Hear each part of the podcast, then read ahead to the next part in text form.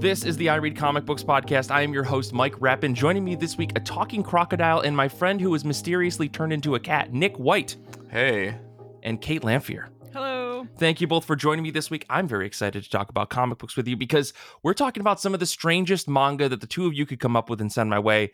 And boy, you did not disappoint. But before we get into that, I have two legally mandated questions that I need to ask you, and that is how have you been? How have comic books been? Let's start with you, Nick. Uh, it's it's been pretty good. You know, West Michigan Weather Watch. It's been nice here. Uh, except the pollen has been terrible. I spent a couple days uh hacking and sneezing and uh desperately ordering probably way too many Ricola drops. Uh, I've, I've I have an excess of Ricola drops now, so uh, if you need any, just uh, let me know. I'll send some your way. What, Do you have to do the thing where you like call from the top of the Alps? Ricola. Yeah, yeah, yeah, yeah, With the big, uh, I don't know what that is. It's like a like a flugelhorn or something. I didn't know that you don't know. could say that word without singing it. So Right, Yeah. right. Believe me, it took a large amount of restraint and two days of practicing. Uh, okay, okay. Nick's a professional. now, I'm a though. professional. Yeah. Uh, beyond that, I I know uh, myself and probably some other people are adjusting to the fact that um, we do not have a Formula One race this weekend uh, because uh, Italy is flooded. Um, Oh. I'm sure some of you, yeah, yeah, it's flooded. Um, that's uh, if you just go to CNN.com, it just says Italy is flooded front page. That's just it. I mean, um, That's that's not inaccurate because when you told me that, I googled it and it was like the top five headlines were Italy experiencing massive flooding. So like, it's parentheses nick told you this yes uh, uh, yes, and um so i'm sure some people are like what am i going to do with my time how am i going to be a productive citizen i mean good news first off y- you don't have to uh, and I, I i dug up my old windows xp computer and i ran some simulations and i put together this mock-up of um th- this week's race had it happened so uh you know here it is for you. Um bum bum bum bum bum ba-da-da da da da da da da da da da da da da da da da da da da da da ba ba ba da da da da da da da Bum, bum, bum. Da-da-da-da-da-da. Welcome to the Emilia Romagna Grand Prix. Max Verstappen wins. Okay, so Yeah. Um, so now that the episode has been copyright strike from um YouTube, um, what does that mean? What does that mean? what is what Max mean? Verstappen wins the end. Is that is that a theme song that we're supposed to be familiar with? That's all I'm asking. No, that was that was that was the theme song followed by the results of the race. So, Mm, um, okay, okay. I feel like So- I just watched racing for the first time in my life and the last. Yes. exactly. everyone in the chat everyone in the discord chat is very confused right now um so yeah we can't put this on youtube So danny's saying sorry nick yeah, okay, that's fine. Um, what I- did you read how about that let's get just right into comics sure. now So I, I did also read some books. I read Miss Truesdale and the Fall of Hyperborea number one. This is story by Mike Mignola, uh, art and colors by uh, Jesse Lonergan, and letters by Clem Robins. Uh, is this a Hellboy book? Uh, kind of. I mean, there's a bunch of these books, and they're correctly um, put under the moniker of a world of Hellboy, uh, which are like kind of Mhm. tangential. For those who are unaware of who Jesse Lonergan is, uh, Lonergan um, recently put out two graphic novels with Image, um, both in 2020, um, Hedra and Planet Paradise. Mhm. Uh, I would definitely recommend both. Um, they're definitely both indie sci-fi, but I would also say they're they're pretty different from one another, um, even Yeah. aesthetically, somewhat. I, I'm really just happy to see this, um, and it's really in line with what we've seen from the Hellboy verse in recent years. Um, we've seen such artists as Matt Smith, uh, and not not not the one that travels in a phone booth, Matt Smith. Um, Gabriel Walta, Laurence Campbell, Bridgit Connell, Peter Bergting, Leila del Duca, just to name a few. Um, Mignola has really opened the door to a lot of different artists to take a crack at things um, and not just the ones that look a lot like his own aesthetic, you know, like uh, Patric Reynolds or or uh, uh, Ben Stenbeck, for example. So, like, what do you need to know to enjoy this comic? If you're wondering if this is approachable, first off, it really is. Uh, the very, very short version is that in the Hellboy verse, the Hyperboreans uh, were basically the first race of man. Uh, and like all civilizations, they eventually um, fell. Uh, hence the name of the book. Eh, what does this have to do with Hellboy, Nick? What's the connection? Uh, to avoid any real spoilers that I think no one would care about, and also to avoid me having to read more lore um, than I remember. Uh, Uh-huh. the Hyperboreans have a connection with Hellboy's uh, big right hand, um, and the fact that it was sort of like a sacred object at one point for them, and that is Right, the right. extremely TLDR version of Sure. like But- but- two decades worth of books. I was gonna say, but you don't need to have like all of that lore compacted in your head I to read this book, right? So far, so far, one issue in, uh, even that is largely irrelevant. Um, Okay. At this point, um, I mean, I'm just here to get more Jesse Lonergan in my life. So if you're saying I could just jump into this book, I'm buying this as soon as we finish re- recording today. and, and basically that's it. If you want to just view this as an artist showcase, uh, I, I think it's perfectly fine in that regard. Nice. Um, it it follows this character who um, was enslaved and then is forced to fight as a gladiator, and uh, it has to do with like past lives and reincarnations. And I, I think most people will be fine.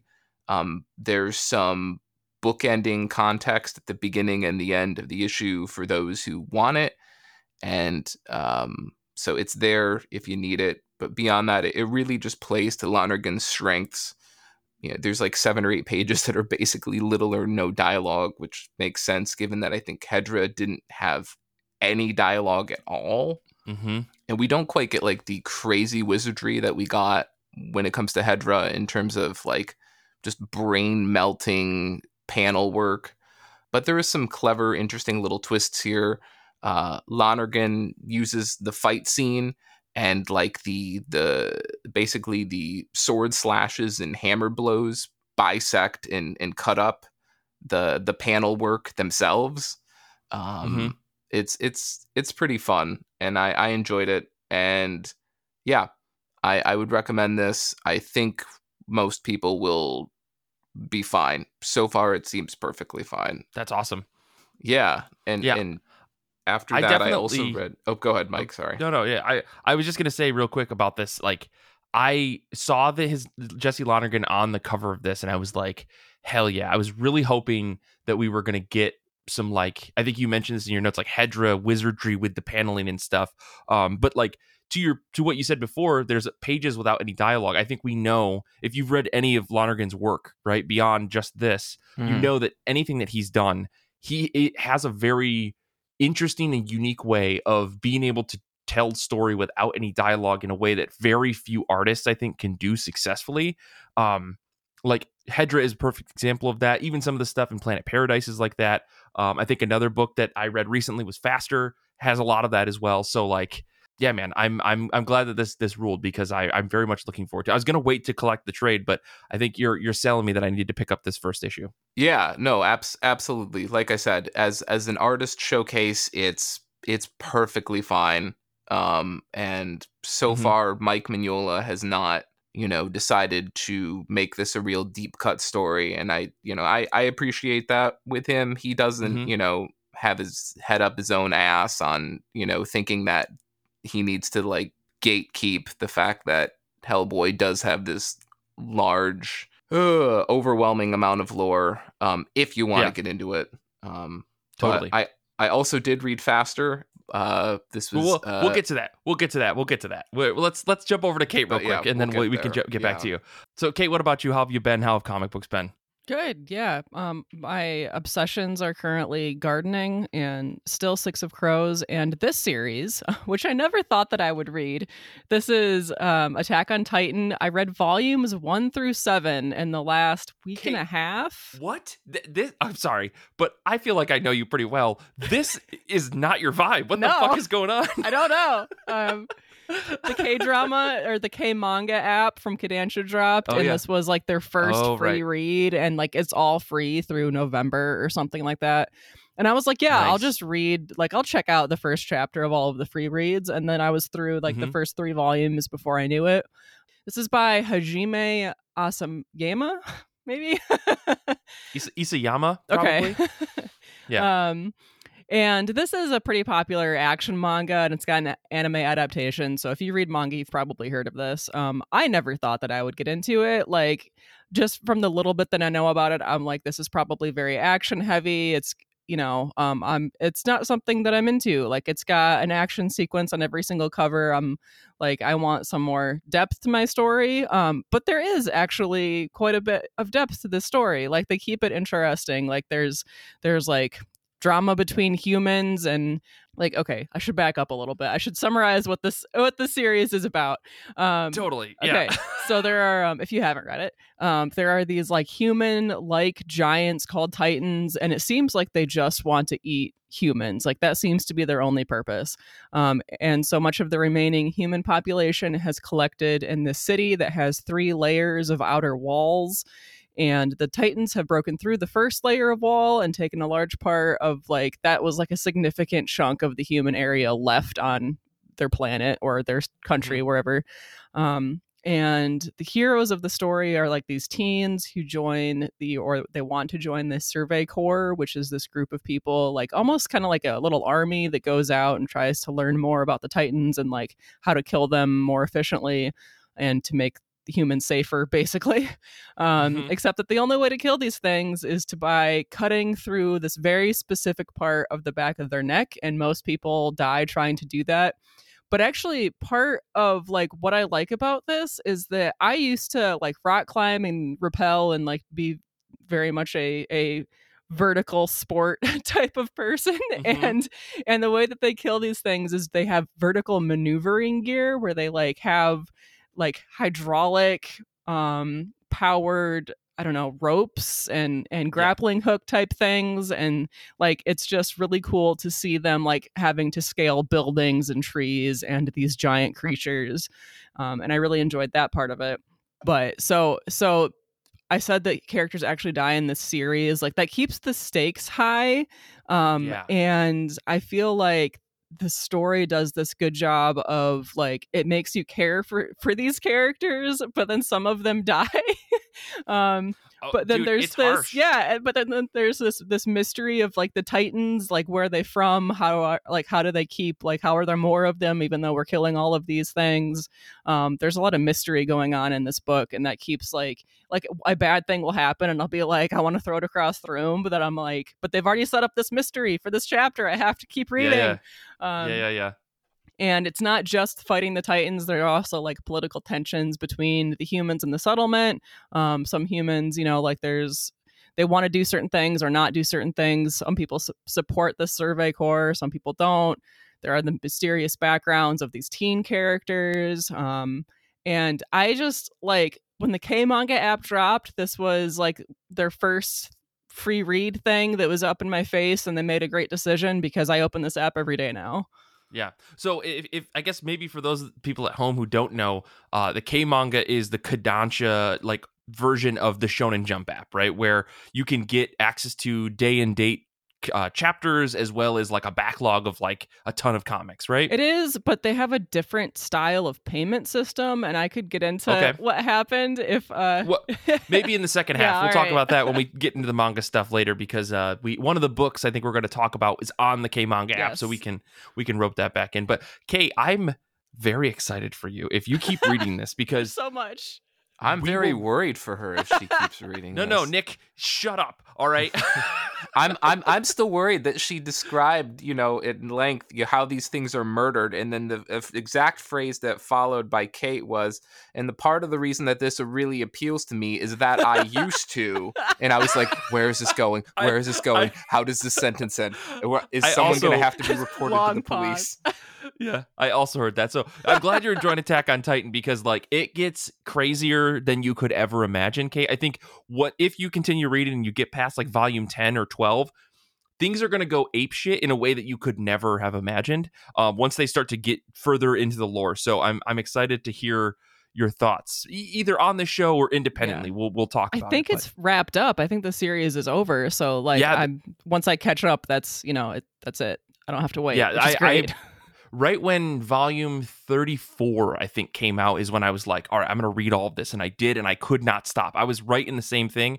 I had bought almost all the volumes from like a humble bundle except for like two and so i read all of the the series and then yeah those last two volumes i just like picked them up on comiXology or whatever and it was like it's a it's a whole thing. Anyways but before i dig even further into that let me talk about one of the books that i read or a couple of the books i read um I read Alien number 7 through 12. This is the 2021 2022 edition because Marvel can never name anything in a way that would be easy for anybody to find.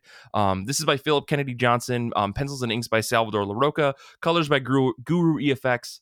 Um, the sum up that I will say for this is so you know there's these things called xenomorphs and they fucking kill you because that's basically what this book is and that's like pretty much what a- every alien book is and that's not a bad thing by any means um, I told Nick a while ago that I was going to read these books because um, I did really like the first arc of this. We followed this guy. I, I want to say his na- his name was he was he was in the Weyland-Yutani like military compound of things, and he had to go do some things, and some bad stuff happened, and he managed to survive. And then his second arc is about a totally different group of people. Um, these folks called the Spinners. They live out on this very recently terraformed planet that now that they've terraformed it, they supposedly get to keep it because it was an experiment by the Weyland-Yutani group. Um, and then spoilers, uh, they the Weyland-Yutani group is not happy that someone was uh, going to take something from them because they're greedy, greedy pieces of shit, and they they intentionally crash a ship into this planet that has an alien on it. So TLDR, like that's it. There's no coming back from these things. There's a lot of really interesting twists and turns in this book, and I found it to be the most like satisfying read that I've had in a while. Especially the question mark of who is the synth, right? Every alien story involves a synthetic person. The, those folks that in the movies, when you cut them, they bleed milk um, or white substance that looks like milk. Kait. Yeah. gave me a very, Kait gave me a very interesting Scott face. has some unresolved issues to this Yeah. day. Yeah. um, but anyways, it's a very simple story, and it's it's exactly what you want out of an alien story. Right? There's some good goodish people. There's some people stuck in their ways trying to survive who ignore all of the evidence of like we're gonna die. We need to get out of here. There's asshole militants and there's corpo synthetics pulling tricks. Like it's so fun. Um, this was the fastest I've read a a like licensed book in a long time because these issues fly. Philip Kennedy Johnson does some amazing has amazing writing in this arc. Salvador Larroca's art is actually like tolerable. Um, I actually liked it. Um, and that's probably because he wasn't drawing real people. I'm not going to harp on this joke that we constantly have been belaboring like in the on the show, but um, still, Salvador Larroca's art was good. I thought his aliens were really good in this. There was an interesting twist in the like what are we you know what's the new alien morph that we're going to see in this issue? And there's a really cool thing that they do. Um yeah it's just a lot of fun like totally fun. I really love johnson's writing on this. Um again the pacing's incredible. So um yeah solid stuff. Nick i i know you've got something to say about this because i think you you were even excited about this volume when it came out right? Yeah it's it's it's an interesting volume i think the setup of and i think maybe you got at some of this but not entirely that you have this religious community basically Mhm. that wants to separate themselves from technology and they get into this bargain with Weyland-Yutani where if they terraform the planet then Weyland-Yutani will basically give it to them and they can go you know go back and to their you know anti-technology ways Yeah. and um they're like weird pilgrims it's, it's basically crazy it's uh you know it's the yeah it's it's it's a nice setup and an explanation for obviously why they're not armed to the teeth right Mhm, and mhm. whatnot and I, I, I do agree with you that I think Salvador Larroca's art is better, and I think part of the reason that is not only, as you pointed out, that he's no longer trying to do human likenesses like when he drew uh, Bishop, you know, Lance Henriksen, Mm-hmm, mm-hmm, um, mhm. in the first arc, is also that uh, this arc, minor spoilers, is mostly planet side and not in space. And so I think a lot of the models and a lot of the space imagery that he might have, you know, um, um, you know, attempted to imitate no longer exists. And and Mhm, and for us as readers, we're not, you know, looking for him to deliver on a perfect likeness of those that scenery. And Yeah. so he's just free to draw this planet uh, without expectations of of how things Yeah. should or shouldn't look. Uh, so that that's why I think it does look better. But um, Yeah. yeah, I, I I really was impressed overall with this second arc, and like again, if if you're looking for some some good times that are, I mean, good times in heavy quotes of like an entertaining read that feels exactly like the movies, I honestly think Philip Kennedy Johnson has managed to capture that in both the first arc and the second arc of this run. Um, I can't speak too much to the newest run that he's with a different artist and stuff because I've only read the first two issues, but um, these two arcs are rock solid, um, and I really really dug it. So. yeah. Yeah. But Nick, what else? What else have you been reading? I know you you said you said it before, but let's let's get into it. Yeah, so apparently uh, I, ended up with a Jesse Lonergan theme for this week's reading, and um, I think I told you a couple days ago that I had been uh, waiting for this to to pull out this book, um, but I read uh, Faster by Lonergan, uh, which uh, Mike had given me for my birthday this year, uh, and um, so yeah, I, I believe this is only available in physical print.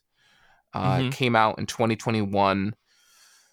Uh, it's like a small little booklet of sorts, and um, it's it's interesting. It definitely feels more watercolor. I don't know if Lonergan does digital watercolor or not. Um, it definitely seemed convincingly real to me, but well, I'll I'll give you a little bit of insight on this. So this is like a mini comic that was put out through uh, Booligan Press, hmm, and it's specifically printed using a Riso printer that uses like a limited color palette to create, uh, and it's on like a special kind of paper to create that kind of like textured, almost watercolor feel. But it's definitely his digital art printed onto this through this risograph. Um, which yeah, anybody at home do a search for risograph. It's it's pretty cool. But that's that's why it has this kind of look and feel that it has. Yeah, no, it's it the the paper has even the paper isn't textured, but it looks textured, right? Because of Right, this right. this art style. It's it's fascinating. And uh Faster is basically an homage to what looks like 1960s, 1970s Formula One aesthetic in terms of the cars Mm-hmm. and much like Hedra, uh, it's a lot of it is dialogue free, much like in uh, his other book that I discussed earlier um, from Dark Horse. You've got the author kind of bisecting panels that you perhaps wouldn't conventionally see. This is just something Lonergan likes to do, where he'll just take what would normally look like, oh, that would be one panel, and he splits it. And sometimes Yeah. you're like, well, why is he why is he doing this? But It's for Um, pacing. it's, for pacing, in your maybe but also technically what i what i liked about its usage here is that sometimes he would bisect a panel before uh you know if you're visualize, visualizing like a small booklet he would bisect the panel so you wouldn't have that awful thing that we sometimes see in certain books where the um like the middle of the page where the uh this you know where the spine and the staples go it, Yeah. it gets hard to see or visualize the middle of the page or it gets like sort of distorted by the you know the way that the page bends inwards so it just sort of makes it more visually appealing to look at Mhm, mhm. people know what i'm talking about maybe i don't know Yeah, we're all comic book readers. We worst got you, case scenario you know Zander and i will just have to come on and talk about paper quality paper quality trade paperback quality Yeah, uh, yeah. but uh, the book focuses on two main characters Kona DeMille, um, the five world time champion, five time world champion, and Molly Vox, the five time runner up. Uh, so we have this rivalry, uh, and it begins with um, a news reporter uh, talking with um, Molly Vox. And Vox says, you know, quote, I hate her. And the reporter says, Can I quote you on that? And the um, and Vox says, uh, please do. So and with that, we have the heart of any motorsport rivalry. Uh, it's petty and um, it's uh, definitely bitter, and Mhm, it's it's mhm. perfect. It's very on point. We get a And track. it could have been oh, go it could have been pulled from like a more, more recent F1 race. If Yeah. there wasn't one canceled, Max Verstappen may have said that out loud today. It sounds like a direct quote of like Esteban Ocon and Pierre Gasly. So that's that's Sure. a deep cut that about three people will be like, I know what he means. It's so Right. true, and everyone And else. if you know like, what if you do know what Nick means, please send us an email, ircbpodcast at gmail.com Just and explain it to me. yeah, subject. I know what he means. Body of the email. I know what he means. Um, yes, uh, all caps, please. Yeah. That's it. We'll we'll and and when you do that, we'll know what you mean. So, Mhm. uh, but it's perfect. Like, I don't know if Lonergan is like a just a huge fan of racing, or this is just something he, um, you know, just picked up. But uh, just we get a perfect little track layout graphic. We get sort of a little cast of characters with their little you know profile pictures and a, a logo for their car. It almost looks like a Mario Kart select screen in some ways. It's yeah, perfect. yeah, yeah. yeah. We have characters like Mothra Pearl, you know, get it, Mother of Pearl, Mhm. Upton Eclair, which I think is like a maybe like an Upton Sinclair thing. I don't know. And Balaclava, and of course the guy's wearing, you know, the mask. It's it's Mhm, perfect. mhm. Uh the race kicks off and you just have Lonergan on full display, like 25 panel pages. He, Mhm. He's got this wonderful rendering of speed. Um, he really captures just the sheer overwhelming sensory overload of a race from like the engines just revving to just the it's it's it's it's fantastic. And then the other thing I just want to briefly mention is that he really hits on all of the stupid racer archetypes and backgrounds that we see in racing. We've got Yeah. We've got the guy who likes to party and have fun, and because of that, he's accused of maybe not taking things seriously enough. Uh, we have the person who like always finishes first, but they don't have any friends and they don't socialize with anyone. Um, we've got the driver who's like way too worried about whether or not they're liked or not, to the point that when they come in for their pit stop, like they're basically having a pep talk with their drive for their racing principal where they're like do people like me? And they're like yeah people like you. Like as they're like actually putting the new tires on the car. It's just- Uh-huh. it's so stupid. Uh, uh, you've got the guy who like in his free time does things that are arguably more dangerous than racing itself Mhm. uh, he's like fighting a shark with his bare hands in like the off season uh, and you've got like the legacy racer with like a f- tragic family history of like crashes and and and and deaths it's just like it's like all of the archetypes it's perfect it's perfect it looks Happy great birthday. Happy birthday, Yeah, Nick. I knew yeah, you'd love it. I yeah. fucking knew it. So, uh, check this out. I know it's not the easiest thing to access. I know it's not available digitally, but um, if you're at all a fan of Lonergan or motorsport or indie comics, um, just just go go get get yourself a copy. Um, This is Faster by Jesse Lonergan. You should. We'll put a link to this in the show notes um, because, like Nick said, it is a little bit harder to get, mhm. um, but it's totally worth the price of admission. I think. I think everybody will enjoy it. Yeah. Um, let's see, Kate. What else? Uh, what else did you read? Yeah. I um so in addition to this K manga app from Kodansha dropping, there was also a new app from Viz out. Viz does Shonen Jump, has had Shonen Jump for years. They just dropped Viz manga. And there's a lot of overlap in their catalogs. So I was like, I don't really want two Viz apps on my tablet. Like if I can figure out what is unique on Shonen Jump, I could just read that and get rid of it. So that's what I Mhm, did. mhm. And um, a lot of it was like single single chapter or maybe just like short contained manga. Um, and I, I read a good, I don't know, five or six kind of like one shot type um, manga. So I wanted to talk about this one because it kind of blew me away. This is called Goodbye Eri, and it's by Tatsumi Fujimoto, who is the creator of Chainsaw Man. Um, yeah, yeah, yeah, yeah. I've not read Chainsaw Man, but I'm kind of surprised. Okay. Don't read Chainsaw Man. I'm It's fine. I'm kind of surprised that like this creator created something that is violent enough uh, and action heavy enough to be called Chainsaw Man, and then turned around and wrote something that that, that was this emotional and and like slice of life style. Hell yeah. Um, so in this, um, I do want to say that a character dies slowly of a disease that they don't actually say what it is, um, but it's got cancer vibes. So Yeah, yeah. Heads up. Um, and this is uh in some this a boy records his mother's last moments like at her request and then turns them into a documentary he shows for his class but he ends it in a way that nobody likes like he takes like creative liberties. And then he meets a girl who tr- who like tries to train him to be a better storyteller. They watch a lot of films and talk about them um, and he records a lot of their interactions. And the book largely follows their friendship and like his like ideas on um, like storytelling and film and it's really clear that the story is told from the point of view of the protagonist and it's like largely through his camera lens and you kind of like there's this exploration of the idea of an unreliable narrator that the story does really well um, and the fact that you're seeing it in this like a really emotional like slice of life story i found really unique um, and in terms of like storytelling Goodbye Eri, like it wraps back around on itself in a really interesting way. And like I could almost say that it was repetitive, but I feel like it was more of a like storytelling parallel that I thought worked like really nicely and make made the emotional beats stronger.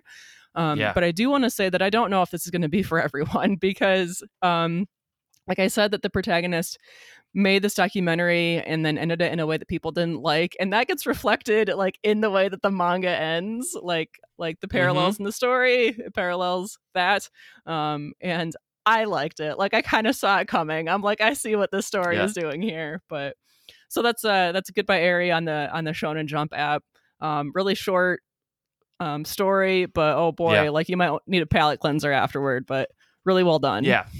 Totally, totally. I love this book. I have a physical copy Yeah? behind me on my shelf, um, which you can get a physical copy if that's your bag when it comes to manga. Since it's a one shot, it's awesome. So you don't have to buy a dozen volumes. It's just the one thing. Um, but yeah, this is I love this. This so like the creator, uh, Tatsuki Fujimoto, he like took a break from Chainsaw Man. Like he ended this big arc, took a break, and then he did a couple of one shots. And Goodbye Eri was one of them. And I remember just being floored by this when it came out on the Shonen Jump app. Um, I think I talked about it when it did come out, and I'm glad that you discovered it like on your own, and it was like, this is crazy good. And it's like because this guy has the potential to tell good stories. He doesn't always tell good stories, but he has the potential to tell really good, entertaining, and interesting stories. And I think this is this is a solid one.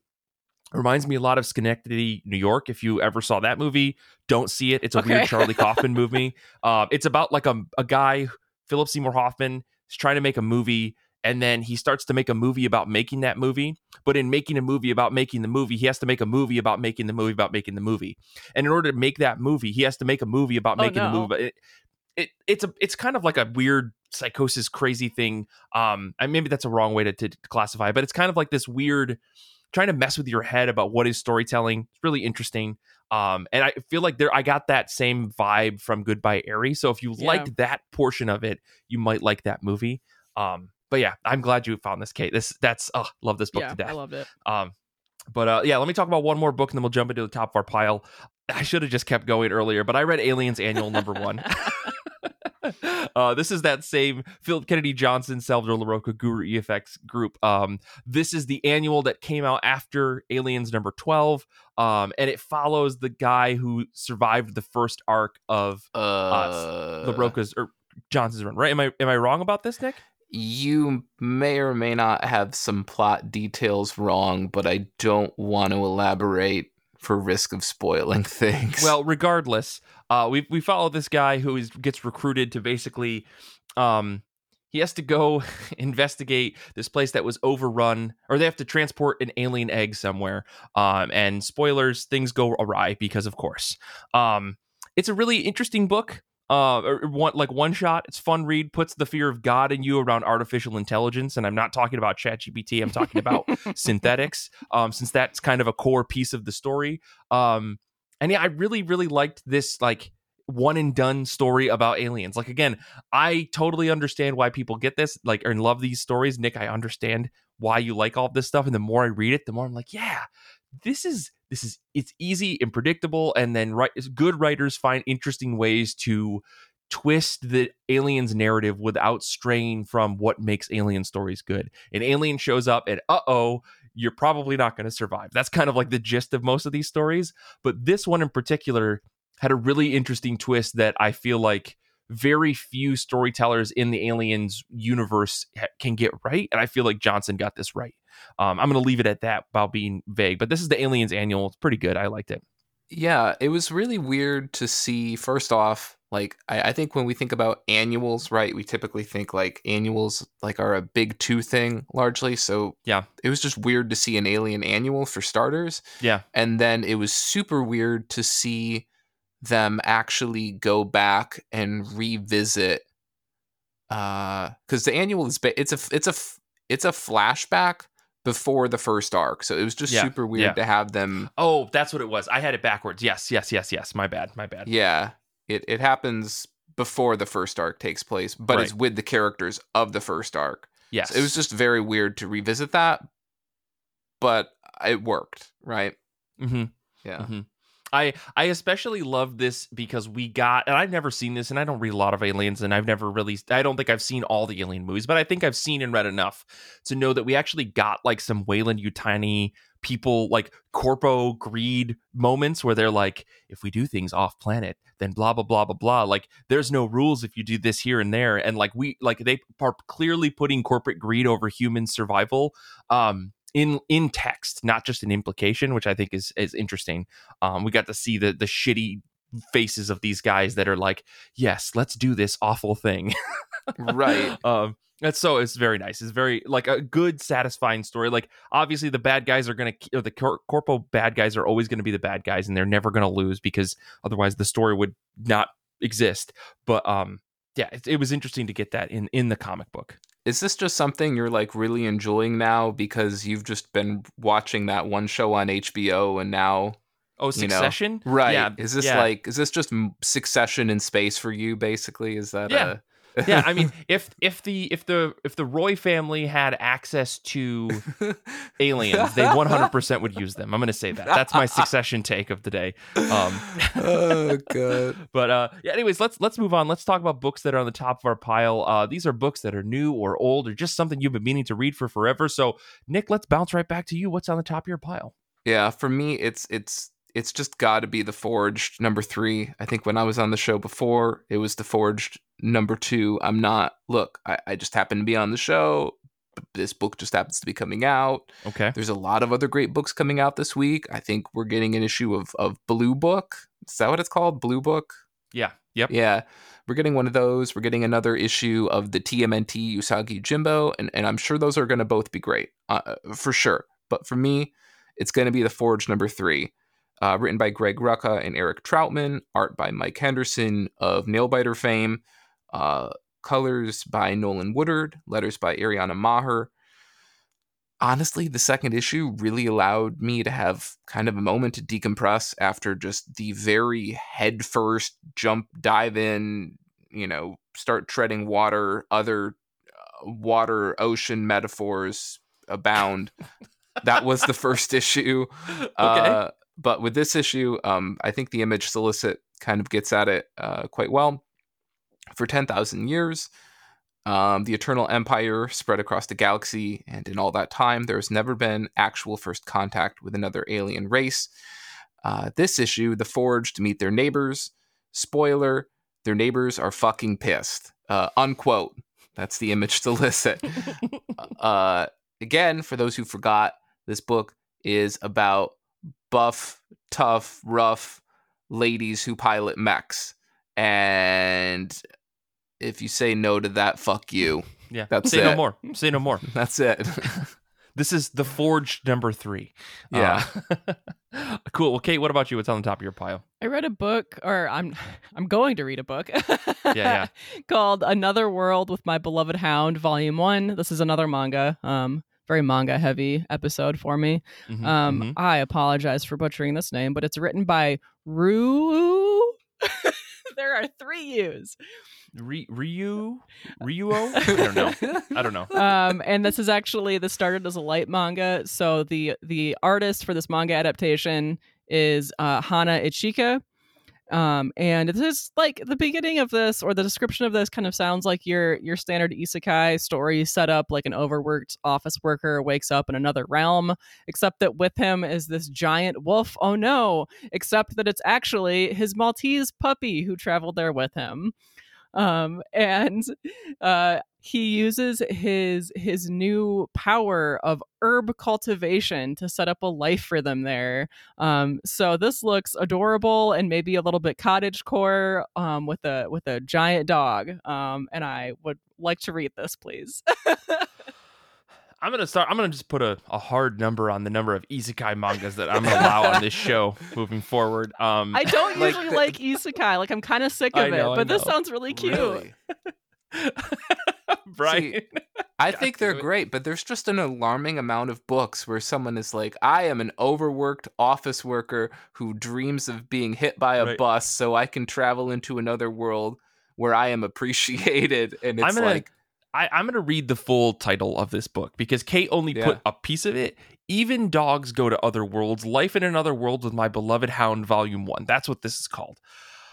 It looks adorable, Kait. I'll I'll give you that. But oh my goodness, what the hell?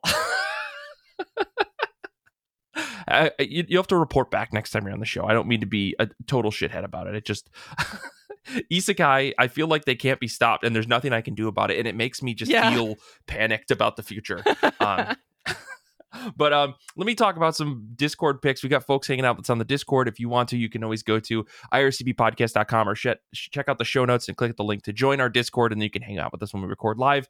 Danny's hanging out with us today. He's reading City Boy number one. Brian's reading How Do We Relationship Volume 8. Hannah's reading Wonder Woman number 799. And Vincent is reading House of X Powers of 10 the collection i'm guessing um all great picks i'm excited good for you folks let us know what you think of those but for me i'm going to be reading fury number one this is marvel's fury 60th anniversary issue that they're doing to celebrate all things nick fury the reason why i'm reading this though is because al ewing is on writing and we've got some we've got some stuff from or, pencils from scott eaton Ramon Rosanas, Tom Reilly, and Adam Kubert. Inks by Cam Smith. Colors by Jordie Bellaire.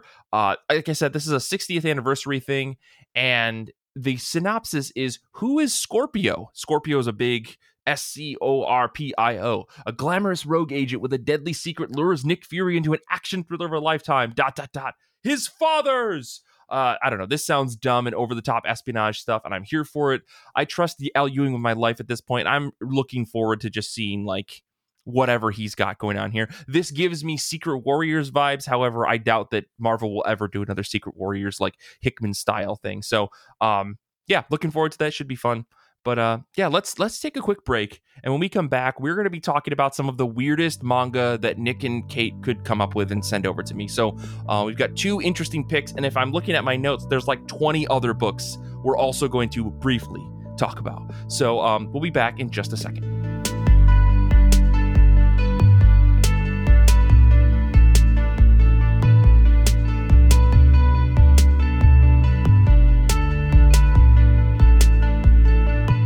This week on I Read Comic Books, I asked Kait and Nick to give me some of the strangest manga that they've ever read for me to read, uh, because in my notes I said, "quote Give me your wildest manga volume. You fuckers read the weird stuff." So I'm here to say, did did they give us the weird stuff? I think they definitely gave me some strange books. Um, we didn't go in the route of hyper violent or into like hentai or anything like that or you know we probably could have gone into more explicit zones Like- but i think that nick and Kait don't really read that so which is why i thought this was a safe ask um compared to maybe other people who maybe listen to this podcast or are you know whatever could have probably recommended but if you have any strange recommendations uh keep them to yourself so let's uh yeah, you, you, you, you depraved fucks. no, you guys know our email address. Email me. As I said at the beginning of this year, if somebody emails me something, I'll give it a try. I'll give it a shot, but I'm going to give an honest review. So keep that in mind. Anyways, Kait, let's start with your book. What was the book that you picked and why did you pick it? So my book was Night of the Living Cat, uh, written by Hawkman and art by Mecha Roots. Those are the credits. Um, this Sure, I wanted to give a brief overview of this book because it sounds as absurd as it is. Um, so it it uh, the backstory is that there is an explosion at a cat food factory and some test subjects escape. Why there are test Mhm. subjects at a cat food factory? Don't ask me. Then, sometime later, maybe weeks, um, a cat appears who spreads a disease that causes humans to turn into cats if they touch a cat. The story follows some people who work at a cat cafe as they try to escape from the cat horde. one of these characters has no memory of of from before working there, which has only been since the explosion. Um, but he knows a whole lot of facts about cats, and that's it. Um, so it's it's basically like a zombie movie, but with cats. Yep.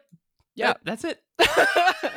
Uh, well, Kait, why why did you pick this book? I guess. Um, so I really like this balance of there are like there cats are bad. Don't touch the cats. Run away from the cats. Um, barricade the doors against the cats. Except that everybody wants to pet the cats and love the, loves the cats, and the cats are adorable.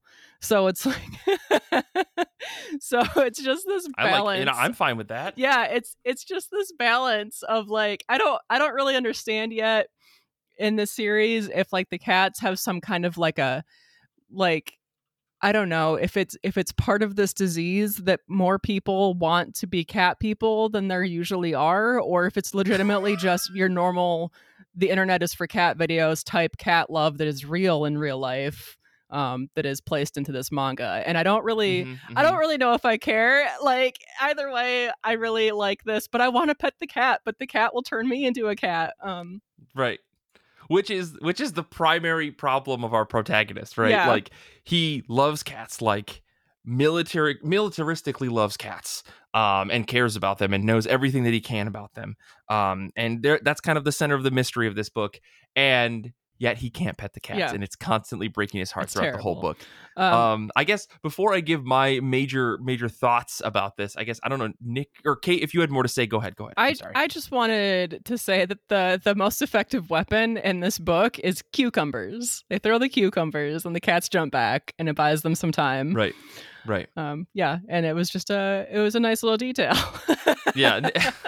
So, Nick, you also read this. What were your thoughts about this? Curious. yeah, I I think the way that they set set it up makes it a little bit. I mean, no one believes this scenario to be like dramatically, convincingly real, but I believe they set it up in. I think at the beginning they say that it's a world where like everybody loves cats, which is like obviously not true. Yeah, they say Um, something like ninety percent of households right, have a cat. Right, ninety percent of like the population have have a cat, and I was like, okay, Mhm. um, but at least that sort of like sets things up for why there were so many cats, why people love cats. Um, it's in a in a universe where everyone seems to be, you know, a cat person, so to speak. Um, but I also kind of love the beginning scene where they're like fleeing from this unknown enemy, um, and like the one guy is like, "Oh, I'll I'll I'll face them off. You you guys run ahead and flee or whatever." and he looks back and it's like this guy wearing goggles is like being assaulted by a bunch of like cats and then following it one of the other characters says like in all caps like I can't believe a tough guy like him became a cat so easily and I was like oh boy I think I'm ready for this book this is so dumb um I think what really sells it is that the art style is pretty solid, but it's also realistic and um like the the facial expressions of like anger or terror like would fit into something like The Walking Dead, right? But we're seeing these expressions and and and and emotions in this goofy ass comic where people are being attacked Mhm. by cats. so I think that's what really sells it. I know that we're not supposed to like really try to pry back all the layers and dissect how this works and the world building and everything. And um, I do love cats. I don't have a problem with cats. But part of me after a few minutes was like, they're always running from the cats. Is this Right. a world where guns don't exist? Why aren't they killing the cats? Well, oh, hold on, hold on, hold on, Nick. Come on, come on. You can't. You, come on. This I is not a. This is listen. This is not a story about killing cats. Let's just be completely honest. You said this fits right in Walking Dead. You're not wrong. Night of the Living Cats is clearly a ripoff of Night of the Living Dead, right? yeah. But I think the the thing about this book is that the, they establish early on that this is a world where everybody loves cats, right? Really like 90% of cats. people has really, love really. cats. Yeah. Yeah. Clearly, cat cafes are like a thing that there are multiples within walking distance of of you know places. So, uh, I I think the creators probably wanted to say we're not going to tell a story about people just like pot shotting cats from a distance, right? Um, which again Uh. creates the conundrum of the story that no one wants to hurt these cats and everyone wants to pet these cats. And we see some really interesting things. I guess like this is this is kind of where I was coming from with this. Like the first couple of pages, I was laughing my butt off, and then as I kept reading, they kept finding ways to have the cats be in scenarios where it was like a zombie situation, but dumb cat themed.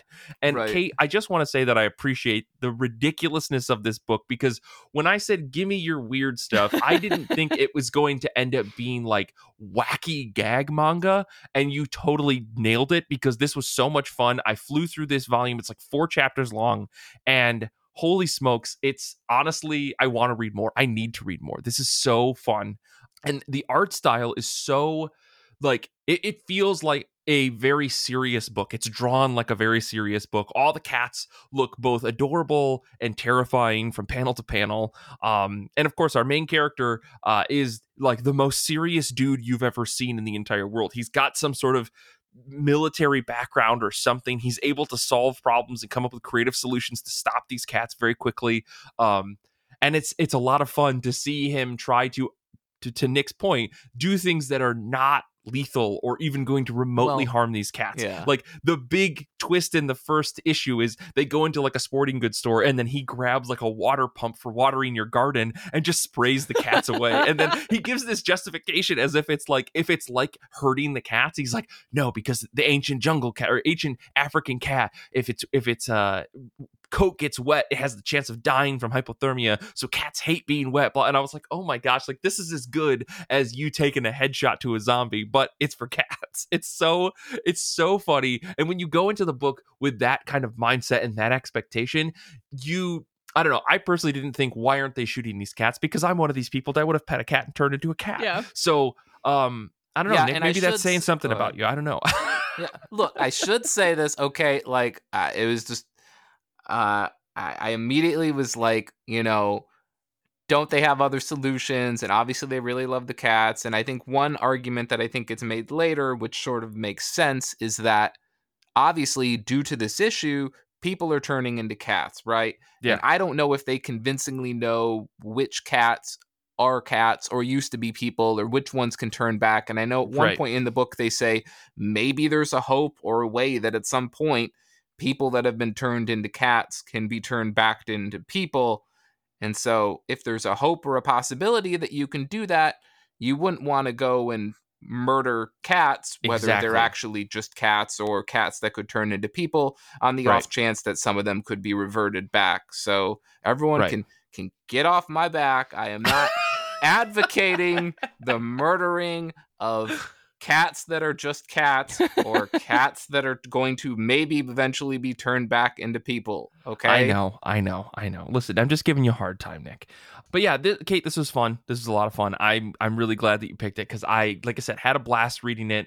You know, like Night of the Living Cat. Every time I look at it is funnier. And then I noticed on my last the last chapter that I was reading, it's Night of the Living Cat, but it's N with Y A in the middle. So like Mhm. nya is the like the noise like Nyan cat, right? I'm like the the creators clearly thought about this, had a goofy idea and ran with it, and I think it's it's it's executed well and it's a lot of fun from beginning to end. It's like four extra long chapters, which means this is probably like a monthly book um, in Japan. Um, so that chapters are all a bit longer, but every single one of them are top notch fun. Um, yeah, I can't wait to read more. So solid pick. Nick, or let, let's talk about the book that you picked because you picked a very interesting one that I've actually been sitting on for a really long time. When you told me about it months and months and months ago, but finally I was forced to read it for this episode. So let's let's talk about it. Yeah, I mean that's that's basically why I live for episodes like this where I can eventually like have a moment where I'm like, no, you actually have to read the book now. Like you don't have a choice. I'm going to compel you uh, Yeah. to read this book. So uh, I, I live for these moments. Um, so my book is Crocodile Baron, Volume One, Mhm. uh, written and drawn by Takuya Okada. This was originally published by Kodansha in Japan in 2017, uh, with the English translation coming out the following year. There's only three volumes, uh, but that's still more than a lot of manga get, so we'll take it. The book follows a crocodile named Alfredo J. Donson, who has a bow tie, a cane, a top hat, and happens to be a foodie. Right.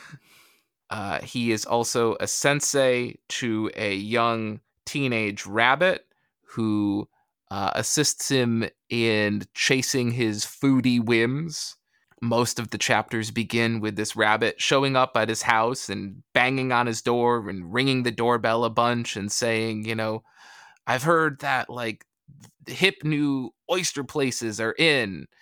And uh, and then um, the crocodile is like, um i mean i guess here's a good example right so at one point the the rabbit shows up and he's like sweet shops with long waiting lines are in now and the crocodile's response is well we certainly need to check them out Yeah. and that's how it begins It's it's the most ridiculous premise to like start a story, right? It's it's so lazy, it's almost perfect, right? yeah exactly and so you get this book where the two of them go off to a, a certain part of Japan and check out a, a noodle shop or um, like a, a food stand. Um, and you get to learn about everything from just everyday Japanese culture to um, different cities in Japan, uh, you know, how people travel and navigate Japan, uh, different types of food. Um, it's like a travelogue book and a food manga and uh, an anthropomor- anthropomorphic animal manga, all sort of rolled into this one thing that just shouldn't work because it's like nine things in one. yeah. And some people might say it shouldn't work and it doesn't work, but for me, it's it's it's perfect. Um, and I think part of what sells this book is that the artist is just so so talented. Mhm, Um, like the moments you have these moments where uh, our protagonist, the crocodile, um, eats these foods and he's so inspired by them that you get all these different like visual um like analogies that he does i'm trying to think of of one specifically um. Well, well, how about how about this, uh, uh, Kait? Let, why don't you talk a little bit about the book here? We'll we'll circle around. We'll circle around before you give like a, your full review on this, Nick. Yeah, I okay, so I want to say that I enjoyed this. Um I Okay. feel like this is a book that you can't think about too much though because like it mhm, shows mhm. that the crocodile like was not raised in the city amongst other other animal people or anything. So Mhm. like where did this crocodile learn the manners that he's teaching this rabbit? Like where did this guy Oh. establish a sense of fashion? Why is he a I, baron? I can tell you, I can tell you all this. Kait. He decided that he wanted to live a life of decadence. The, the end. But how does he The like get all the the knowledge, the specific like he No, no, knows no. about seafood, like No, what no, it's no, Kait. No, called? no. Kait, just you're des- ruining this book He just decided that he was gonna live a life of decadence. That's, I mean, that's all we get in the volume. That's it. Like you see him and he's like, I decided I wanted more, and he goes upright onto two feet and walks and out of the Nile. walks, Yeah. walks And out of the Nile. Um, and then I have more questions, which is the fact that we see the crocodile living in the wild as a wild animal, um, eating, hunting, like preying on other types of animals. And yet then he goes to the city and he like talks to this rabbit and other people that he does not prey on. This is a civilized area. Um, and then he also goes to the restaurants where he eats meat served to him Mhm. by okay. So this is Yeah. like I had a similar uh, conundrum when watching the movie Zootopia, like, except that this one is more specific. Yes, the Sure, animals sure. eat the other animals, except in the city. Um, I mean, I think I- there's a scene where they go to a restaurant and there's a cow who serves them steak. yes, yes. And I'm like, oh boy, well, there's this there's is like worse than yeah. there's this idea of like there's the uplifted animals, and then there are still like the beasts of burden, The ones who are like non-uplifted, have developed animals. like a um, what do you want to call that? Just a just a um, self awareness. Yeah, Sure. yeah, yeah, yeah. Well, that I- there's I sort think- of a split. I think we, we probably don't need to think about Yeah, it too much, yeah, you right? This can't. like you can't enjoy this manga can't. if you think about it. right. Even though the book does try to like focus on it, which like I guess Nick, I'm kind of curious. So you picked this book, uh, not to punish me, but to you wanted me to read it because it was strange. I guess like what was your criteria for selecting this over something else? Yeah, uh, I think like I got at earlier, it, it really feels like it's seven different archetypes or genres kind of mashed into the same book Sure. to the point that I'm not even sure which one is like the prevailing one. Is it Mhm, maybe that mhm. it's slice of life, I guess, or you could say it's like a predominantly a food manga, That's what I got. but it's just all these different things kind of stuck together. I think the art is is, you know, really cute. A lot of it seems kind of like cozy, just the Mhm. ridiculousness of a a, crocodile that you know comes downstairs in the morning. He's got his newspaper on his table and he's drinking his morning coffee. And just the fact that that's normal in this book just so goofy. And i just yeah i'm i'm i'm on board with that. And i i love a good food manga. And i feel like this just hits that perfectly right on the nose and and really gets at that idea of the transformative power of food um Sure. you Yeah. know the the crocodile has these visions when he eats the food at one point he's like eating i'm probably going to mispronounce this uh u- udon noodles Yeah. Yeah. and he gets this analogy of the the noodles like sort of like slurping the noodles and they're flying all around and it makes him think of the bullet train that they were traveling on earlier that day Right. and you get this imagery of this bullet train barreling into the open jaws of the of the crocodile or that Mhm. other one where he eats the um it's like hot octopus Yeah. and Yeah. he's like this is like being in a molten the molten core of the earth right and he's Right. like it's so hot and what what is this devilry and there's like an image of like a, a wizard branding the um the crocodile's like tongue with this super hot like scathing metal and he's Yeah. just got all of these like wild sensory images for just the transformative power of food and it takes takes him over right and Yeah. he has these moments where he just flashes back to being in the nile and like his nature you know his more you know core tendencies come out and he you know they have the the pond where you pick your fish that you want to grill but he just like flashes back to the nile and like destroys all the fish Yeah. Yeah. he's like i'm so sorry i'll pay for everything Right there, there's something kind of wonky about like the story that you obviously probably need to m- read more to get into. Like, what is I think answering the questions that Kait brought up. You know, what is this guy's background? Why does he keep having these flashes to like his life when he was before he was elevated or whatever we want to call it? Yeah, it's it's a, it's an interesting book. I I did have a really good time reading this. I'm glad that you you finally got me to sit down and read it. Um, because I think when I tried to read it at one point, I was like, oh no, I'm not I don't want to read the wacky adventures of this weird alligator and his pet rabbit or friend rabbit or whatever. Um, and then it turns out that it's actually just a goofball manga that has it has jokes, it's got food, it's got questions of like these anthropomorphized animals. It's kind of slice of lifey. Like there's a little comic at the end of the volume where uh the crocodile he like helps a, a hedgehog you know in in the middle of the rain you know like it's really adorable at the same time so it's got a lot of cute super cute elements.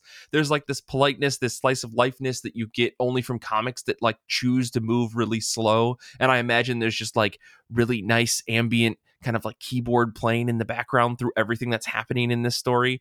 So yeah this like you said nick it does have a lot going on for it and i understand like why that would be a reason to pick it but it does all work ultimately. I don't think that anything about this book feels out of place or doesn't feel like it works as well. So yeah i mean this is an interesting pick and i, I enjoyed it. I'll probably finish the next two volumes just because they're i have them already. So um yeah this is good stuff Kait, I don't know if you had any, any other last thoughts about this book before we move on to maybe some of the runners ups that you guys had. Runners up, runners ups. I don't know how you say that. I just I just agree that this is definitely I think it's primarily a food manga just because of the like the visions that he has when he when he eats something really good, which is everything. Mhm. Um Mhm. but I, there was this moment in it where the rabbit goes, "What do you think?" And after he has a vision, um, the crocodile is like, "It's good." he had this transformative experience, and he's just like, "It's good." Yeah, yeah.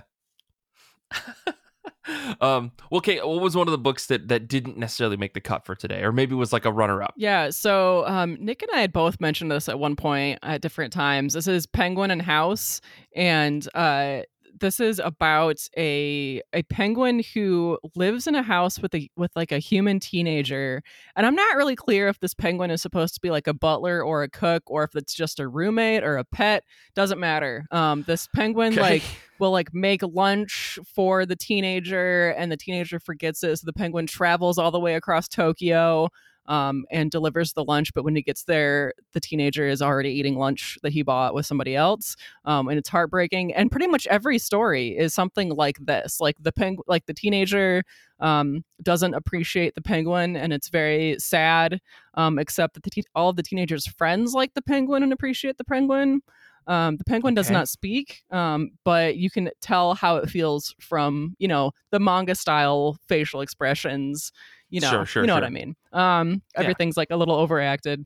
Um, this is a little sad, but it's absolutely adorable. Um, I will read more of this.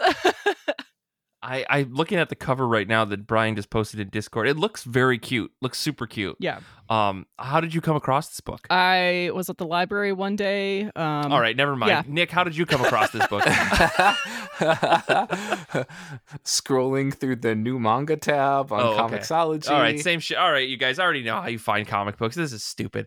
Um, no, no, I I shouldn't be surprised because you guys definitely, and they, this is why I wanted to do this episode. You guys definitely scrounge through places that I probably would like glaze over, um, like digging through the the depths of the Amazon listing pages for new manga or the RIP comiXology manga page, right? Um, or pages, I should say. And then Kait, I know you. I think you've mentioned this numerous times on the show. You definitely go through all of the books at your library, which is awesome. Which like shout out to the like Michigan library Yes. system for having such a diverse set of comics and everything because I feel like I go to my library and I see all, half the books that are at the library I have on my shelves at home, right? So it's not like I'm really pulling anything. And if I want to get something unique, I have to like request it from another library because they just don't have everything. And my library's small. I'm, I live in a small town, so um, not surprised by that. But still, it's it's good to hear that like you're able to get books like Penguin in House that are kind of like off the beaten path for manga readers, um, and you can you know find something that's actually pretty solid. So that sounds like fun. Maybe I'll check that out.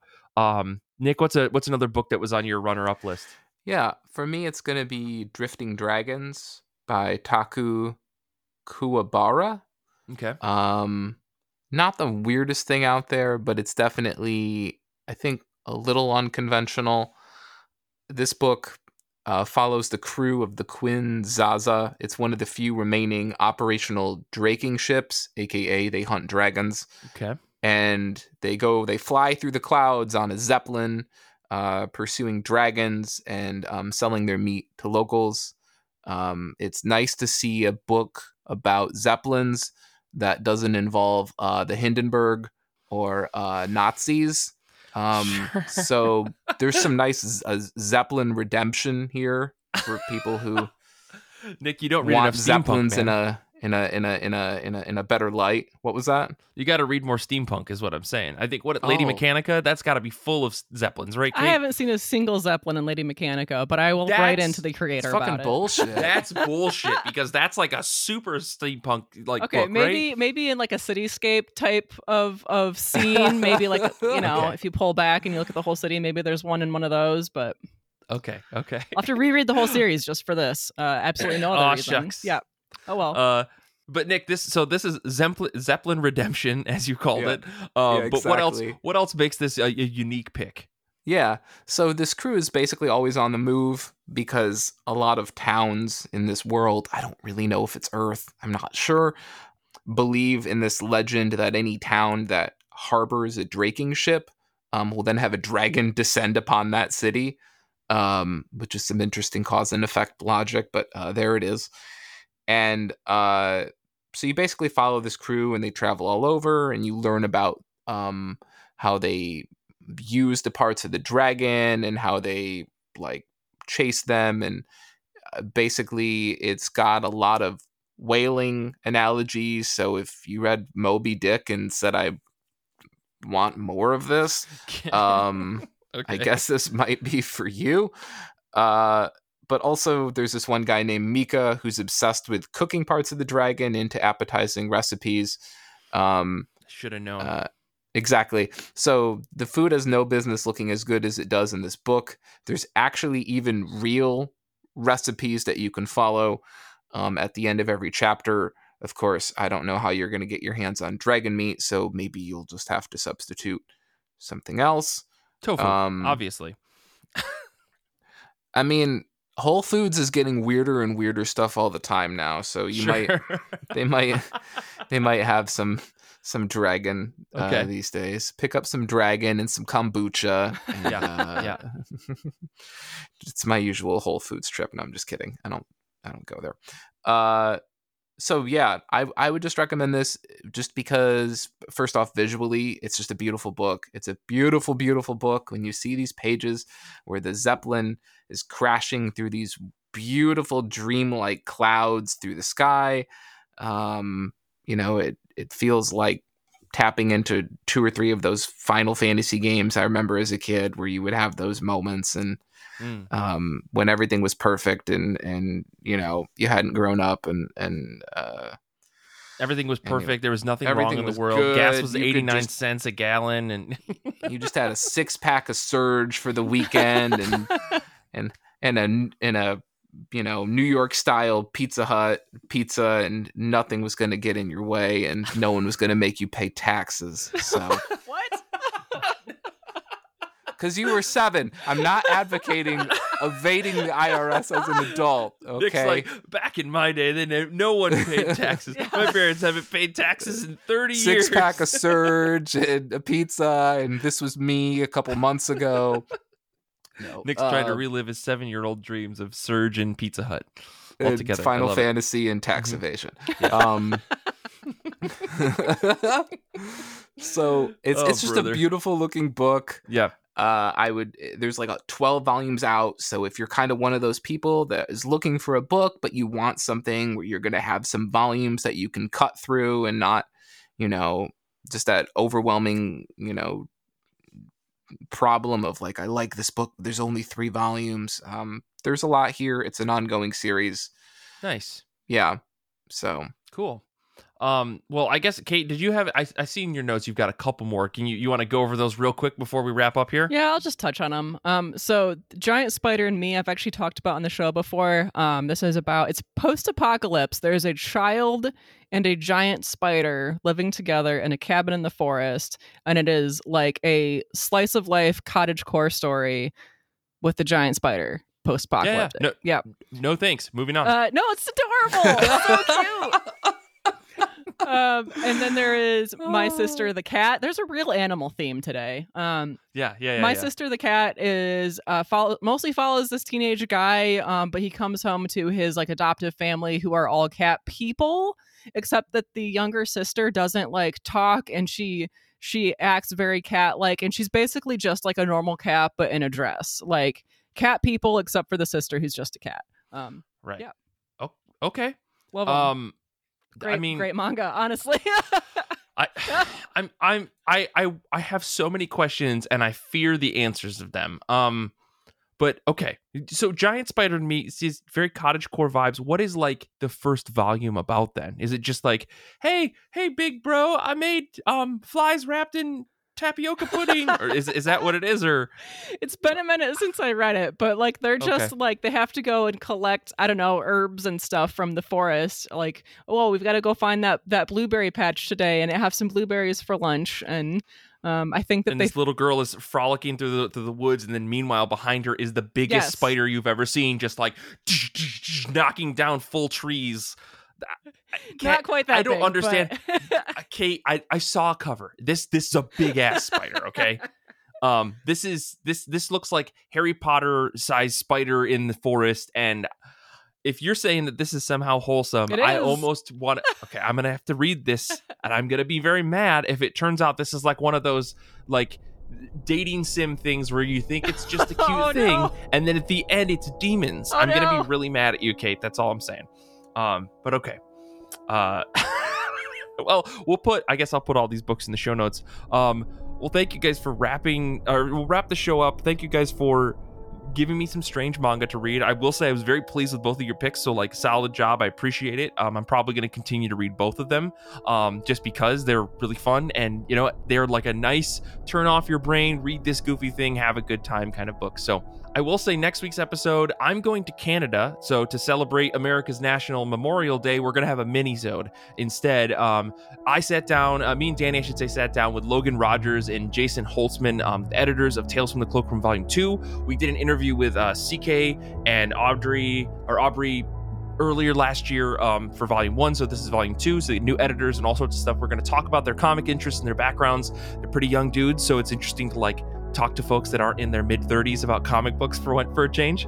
Um, and it, it's a very interesting uh, conversation because we talked about like all the work that goes into creating an anthology and stuff. So I think you guys are going to enjoy that next week. So uh, I will say I didn't do this at the top of the episode. Uh, we're supposed to do housekeeping, but you can always follow us on Instagram, TikTok, Twitter, Discord. We've got our Goodreads. We've got our YouTube channel. You can support us on Patreon at patreon.com slash IRCB podcast to get access like season two of a Better Batmobile, which is dropping later this month um, or maybe IRCB Movie Club. We've got all that stuff. It's all on Um, plus the cool Giant Days of Our Lives thing that that's there, and I've got like a really cool shirt on that has that. Um, Zander is lurking in the dark, keeping you safe from the monsters who skulk in the ether. Infinity Shred is the best band in the universe. I want to say thank you to Kait and Nick for recording this episode with me. Thank you for everyone hanging out with us on Discord. Thank you to Brian for proof listening. And until next time, comics are good, and so are you.